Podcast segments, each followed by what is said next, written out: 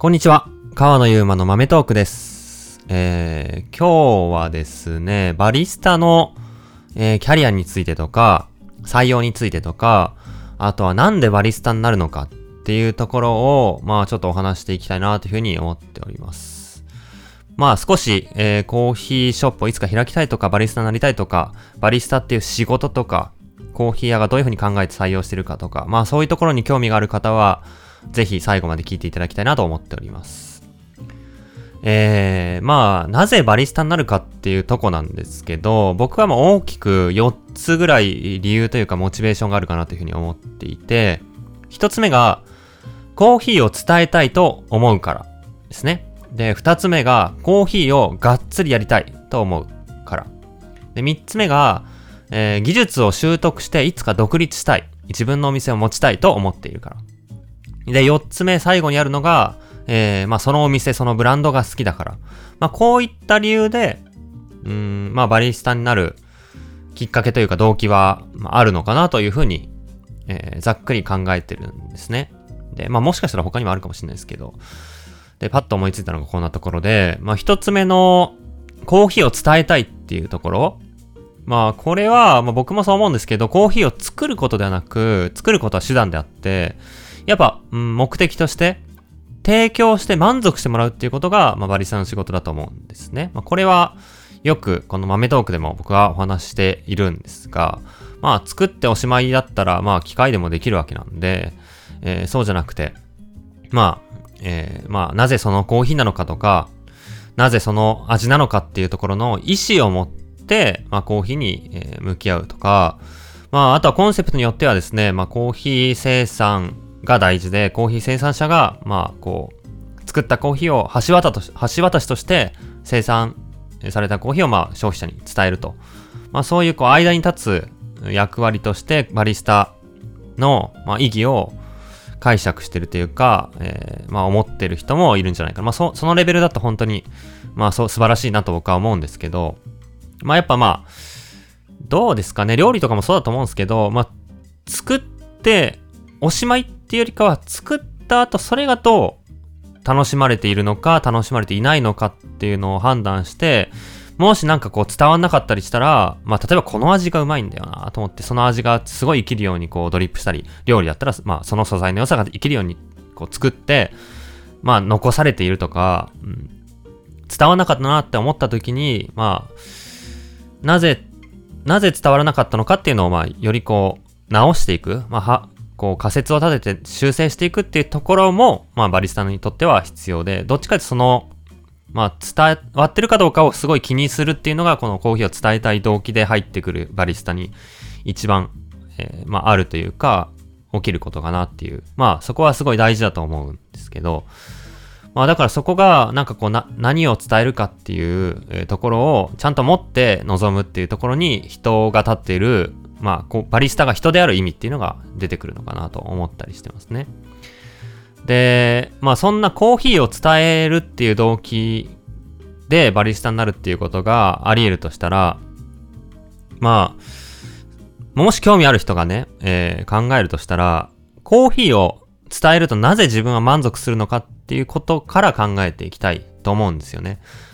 まあ、例えば、今バリスタとしてコーヒー屋で働いててコーヒーを伝えたいなというふうに思っている人がいたとしたら、じゃあなぜ自分はコーヒーを伝えたいなって思ったのかって、え考え始めてもいいと思うし、まあもし、採用に、まあこれから応募するっていう人がいたら、コーヒーを伝えたいです。まあそこで自分はここで働きたいんですって思った。まあそれを書こうと、伝えようとしているのであれば、なぜなのか、それはなぜ自分が満足するのかっていうことを、まあ考えていきたくて、まあざっくり考えると、まあ3つぐらいあるのかな。コーヒーを伝えるとなぜ自分は満足するのかっていうところで。一つは、まあ単純に、まあ僕はこれが一番多いかなと思うんですけど、自分がいいとか好きって思ったことを同じように人に好きになってもらったり共感してもらえるっていうことでの承認欲求が満たされるっていうことが一つあるのかなと思います。まあ、誰しもね、まあ例えば、うーん、自分がいいと思ったことを、えー、まあツイッターとかでこう紹介して、それが拡散された時にすごい嬉しかったり、まあ、そういうこともあるかもしれないし、えー、友達に好きだった映画、良かった映画とか音楽を紹介して、あれあれめっちゃ良かったよって言われた時に結構嬉しかったり、まあ服を紹介したりとか、まあ何でもいいんですけど、そういうふうにこう自分の少しそこにアイデンティティが入ってきて、で、まあ自分が評価したもの、価値があると思ったものが、えー、相手にも、え、いいと思ってもらえることで、まあ、ほとんどまあ、間接的ですけど、自分も認められてるっていう気持ちになる部分はあるのかなと思ってて。で、まあ、この部分は、まあ、そういうふうに、うん、考えると分かりやすいんですが、まあ、どうやったらそれが、そこに気づくかっていうか、うん、なんて言うんですかね。まあ、自分が認められたっていう成功体験があるほど、これを実感できるのかなっていうふうに思います。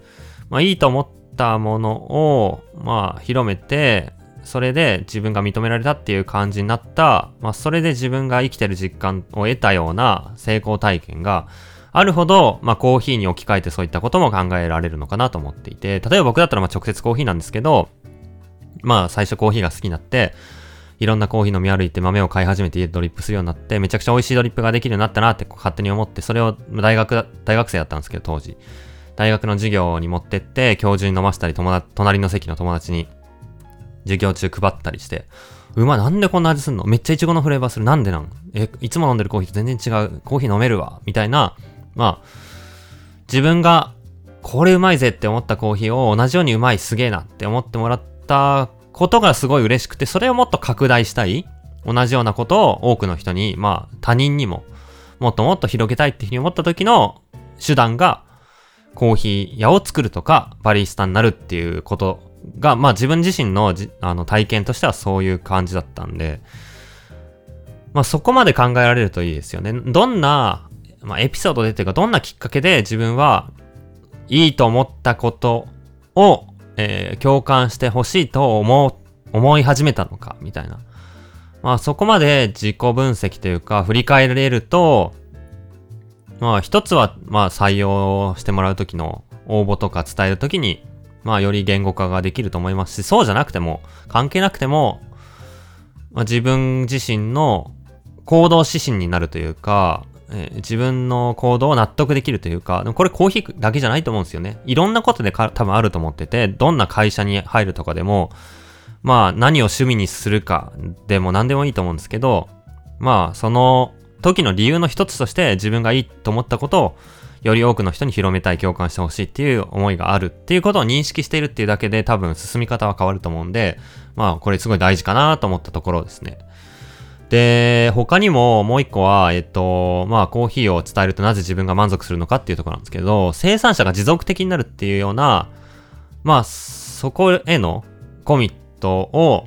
まあ自分のバリスタとしてのモチベーションにしているっていうことも、まあ、まああるのかなとは思うんですが、これどこまで本気かっていうのは結構むずいっすよね。っていうのは、まあ、物理的に、距離的にも、あとまあ文化的にもすごい離れてる場所で、例えばコーヒー生産地って言ったら中南米の、えー、コースタリカ、ガテマラとか、ホンデラスとか、エルサルバドルとか、あと南米のね、えー、ボリビアとか、ブラジルとか、ペルーとか、あとアフリカのケニア、エチオピア、ルワンダとか、まあアジアで行っても、一番近くても台湾とか、まあインドネシアとか、中国とか、タイとか、ラオスとか、そんなところでコーヒーは作られてるんですけど、まあ日本でそういったスペシャルティーコーヒーとして流通するようなコーヒーとか、あとはちゃんと、まあしっかり出回るようなコーヒーを生産できるのは、まあ人件費的にも場所的にも難しかったりするんで、まあそういった意味でなんかこう壁があると思うんですよね。だから、うん、実感が湧きにくい分、本気になりにくいっていうか、うん、上辺になってしまうというか、もちろん本気なんですけど、まあほん、実際目で見たことないから、よ、まあ、実際わからん。けど、そういう風に人の役に立ちたい。みたいな、まあ、その感じのモチベーションなのかなと勝手に想像してますね。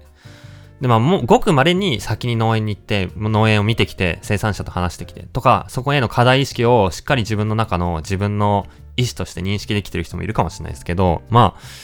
まあ、日本にいる分、なかなか、うん、自分ごとにはしづらい課題感なのかなとも思ったりしてます。ただもちろんそこに共感してもらったり、まあ生産者がより持続的になる。例えば2050年ぐらいにはコーヒーがもうね、あの全然作れなくなってしまうとか、気候変動の問題とか、生産者の収益が少なすぎるとか、まあ、あとは発展途上国としてとか、まあ、歴史振り返ると奴隷文化から始まってみたいな、まあ、いろんなところが、えー、あるかもしれないんで、どっちかというとまあ歴史が好きな人とか、世界の文化が好きな人とか、国際、えー、課題とか、えー、そういったところに、え興味関心がある人は、まあ割と湧きやすいのかなと思うんですけど、まあなんかその辺の情報としての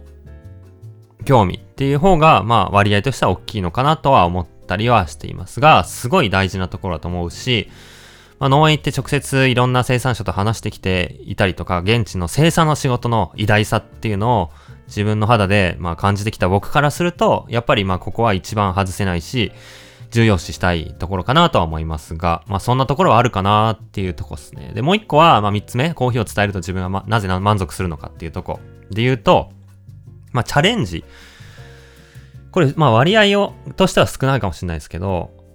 コーヒーという新しいチャレンジが面白いと思うっていうこともあるのかな。だどっちかというとコーヒーっていうよりかは、まあ、新しい文化とか、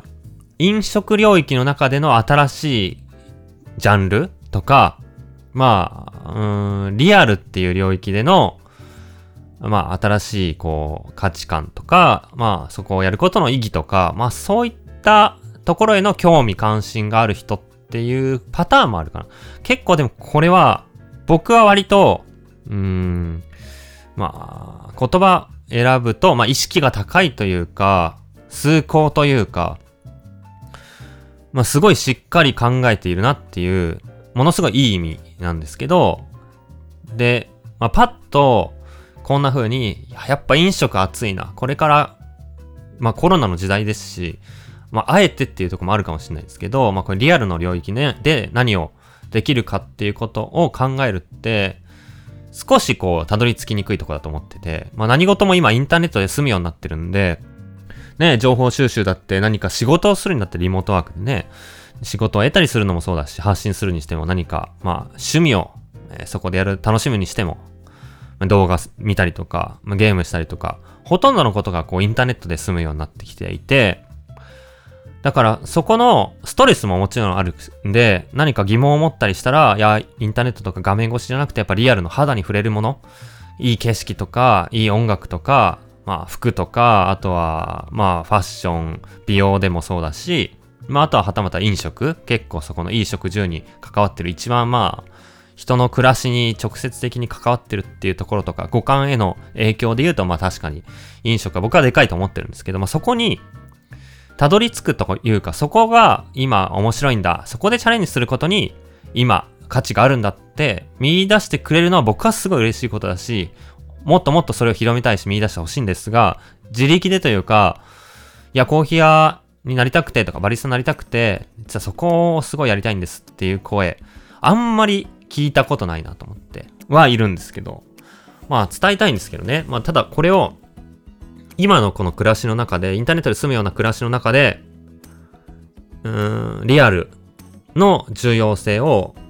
こう、自分、自分で、こう、捉えて、そこに向かっていこう、自分で動いていこうって思える人がどれだけいるかっていうことは、まあ少しこう課題があるのかなとも思ったりしていますね。うん。まあそんなところが一つコーヒーを伝えたいっていうふうに思う、うん、まあ理由というか、まあ自分のモチベーションの一つなのかなとも思ったりしています。まあなんか今日はざっくり今日こういう感じで話しているんですけど、うん、まあこういう捉え方があるんだっていうふうに自分の興味とか、コーヒー関係なくてもいいんで、関心とかに置き換えて、まあちょっと振り返って、自分の動機とかっていうのを探るきっかけにしてもらってもいいと思いますし、コーヒー屋になりたい、バリスタになりたいっていうふうに、えー、思ってる人がいたら、今みたいな観点で自分のことを、まあ、こう、一つ言語化して、えー、それで、まあ、お店の人に、まあ、採用の時に伝えてみるとか、応募の時に書いてみるとか、そうじゃなくても、なんかこう、自分の仕事を選ぶ意思に、まあ、反映してもらえるといいのかなと思ったりして、だらだらとお話ししてみ、見ています。で、まあ、あと3つ、バリスタにな、なぜなるかっていうところの、えー、コーヒーをがっつりやりたいからとか、技術を習得して独立したいからとか、その店ブランドが好きっていう話があと3つあったと思うんですけど、まあちょっとそれは次回以降また話していきたいなと思ってますので、ぜひ引き続き聞いてください。